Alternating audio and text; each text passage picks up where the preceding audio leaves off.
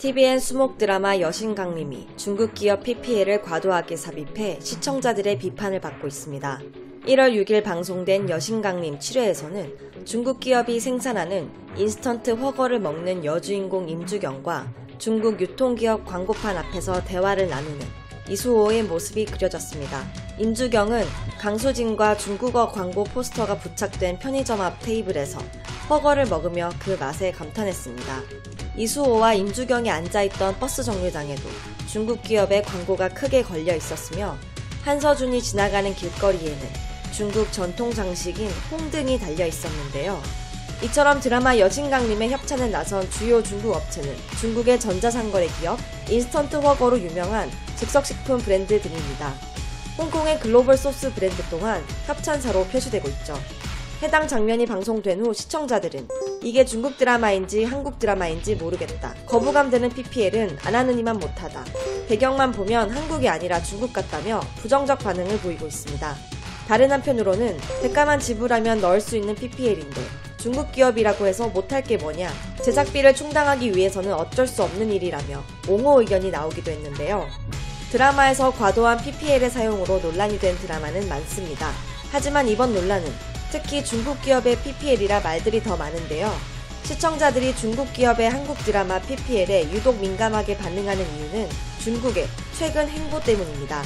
중국은 최근 한류 역시 자국 문화에서 비롯된 것이라는 주장을 내세우기도 했으며 한복도 중국 것이라 주장하기도 했는데요. 또한 중국은 동북공정, 항미원조 주장 등 꾸준히 역사 왜곡을 해오고 있습니다.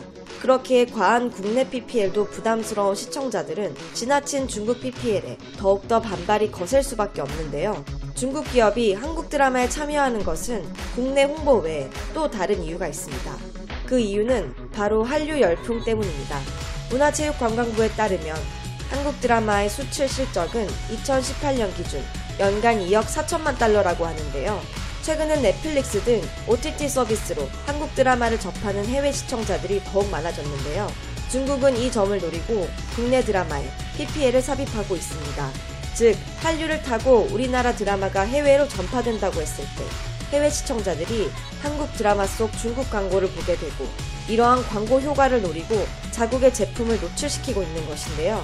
과도한 PPL로 인해 드라마 스토리의 흐름이 깨지고 자칫하면 시청률에도 악영향을 미칠 수도 있지만 또 다른 문제는 막대한 자금력을 갖춘 중국 기업들이 제작 지원비를 높인다면 고비용을 감당할 수 없는 국내 중소기업은 브랜드를 홍보할 기회마저 뺏기게 되기도 합니다.